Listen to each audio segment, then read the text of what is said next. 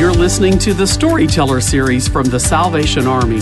For more information or to share your questions and comments, visit salvationarmysoundcast.org. The Book of Luke, chapter 18. Then Jesus told his disciples a parable to show them that they should always pray and not give up. He said, In a certain town there was a judge who feared neither God nor cared what people thought.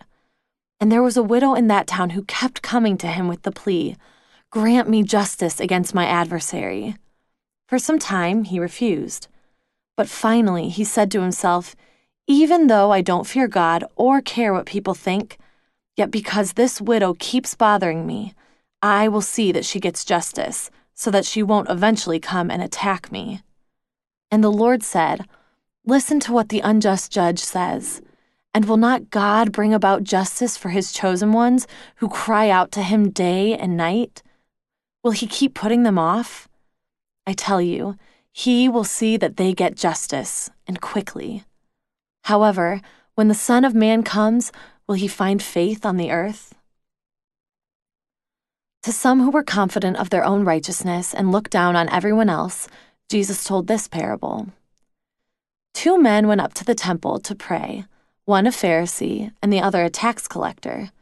The Pharisee stood by himself and prayed, God, I thank you that I'm not like the other people robbers, evildoers, adulterers, or even like this tax collector.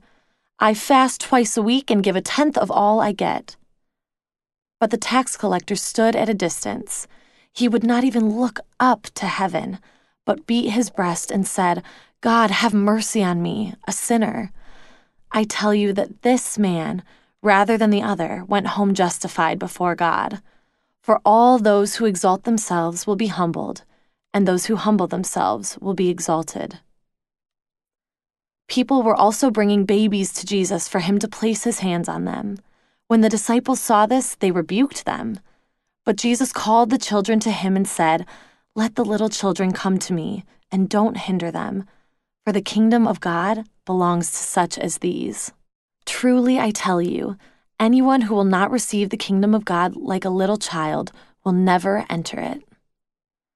A certain ruler asked him, Good teacher, what must I do to inherit eternal life? Why do you call me good? Jesus answered. No one is good except God alone. You know the commandments. You shall not commit adultery, you shall not murder, you shall not steal. You shall not give false testimony. Honor your mother and father. All these things I have kept since I was a boy, he said. When Jesus heard this, he said to him, You still lack one thing. Sell everything you have and give to the poor, and you will have treasure in heaven. Then come, follow me. When he heard this, he became very sad, because he was very wealthy. Jesus looked at him and said, how hard it is for the rich to enter the kingdom of God. Indeed, it is easier for a camel to go through the eye of a needle than for someone who is rich to enter the kingdom of God. Those who heard this asked, Who then can be saved? Jesus replied, What is impossible with man is possible with God. Peter said to him, We have left all we had to follow you. Truly, I tell you, Jesus said to them, no one who has left home or wife or brothers or sisters or parents or children for the sake of the kingdom of God will fail to receive many times as much in this age and in the age to come eternal life. Jesus took the twelve aside and told them, We are going up to Jerusalem, and everything that is written by the prophets about the Son of Man will be fulfilled. He will be delivered over to the Gentiles. They will mock him, insult him, and spit on him. They will flog him and kill him. On the third day, he will rise again. The disciples didn't understand any of this. Its meaning was hidden from them, and they didn't know what he was talking about. As Jesus approached Jericho, a blind man was sitting by the roadside begging. When he heard the crowd going by, he asked what was happening. They told him, Jesus of Nazareth is passing by. He called out, Jesus! Son of David, have mercy on me. Those who led the way rebuked him and told him to be quiet, but he shouted all the more, Son of David, have mercy on me. Jesus stopped and ordered the man to be brought to him. When he came near, Jesus asked him, What do you want me to do for you? Lord, I want to see, he replied. Jesus said to him, Receive your sight. Your faith has healed you. Immediately he received his sight and followed Jesus, praising God. When all the people saw it, they also praised God. So here we have this encounter between Jesus and the rich young ruler, uh, and uh, this question about uh, what must I do to inherit eternal life? And Jesus responds in a way that seems rather particular to this young man that he sell all of his possessions and give the proceeds to the poor.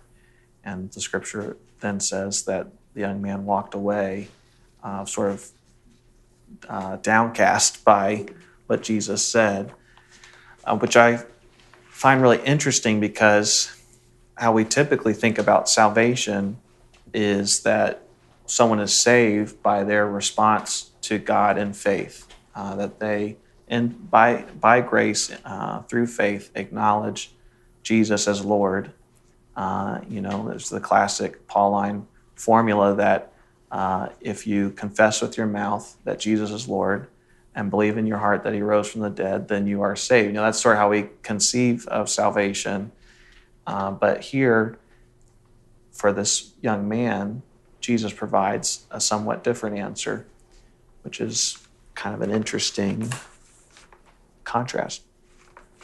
Right, and I think uh, the rich young ruler. I think he he he was rich, and he thought that his wealth. I think in the society, he thought that he he had great standings, and he spoke out. I think he thought he had everything that he needed, and he wasn't going to be willing to give up his world, worldly goods. So it seems, yeah, that his wealth was a kind of barrier Right. then. Yeah, that that was something that was standing in the way of his really being a disciple. Right. It seems, and so maybe it's not that the uh, our understanding of salvation is any different here, but that Jesus identifies particularly for this young man a hurdle to his being a disciple.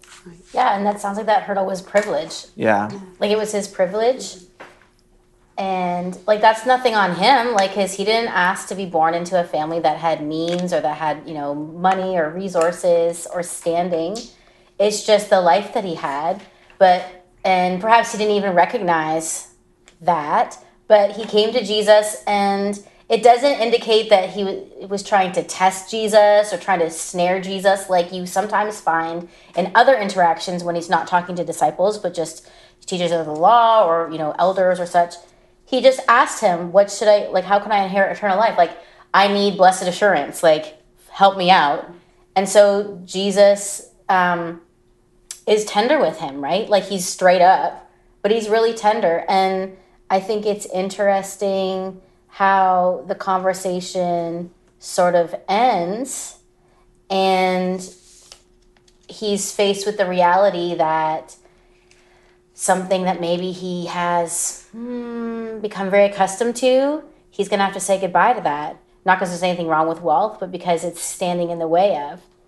Um, but it's interesting how Jesus does, like, all of Jesus is available to all. I believe that. But he deals with each of us differently, right? So the first conversation he has with this guy is very different than the conversations he has with the disciples because then um, everyone else in the crowd's like, well, if this guy can't get in, then who's going to get saved, right? Like that's straight up in verse 26.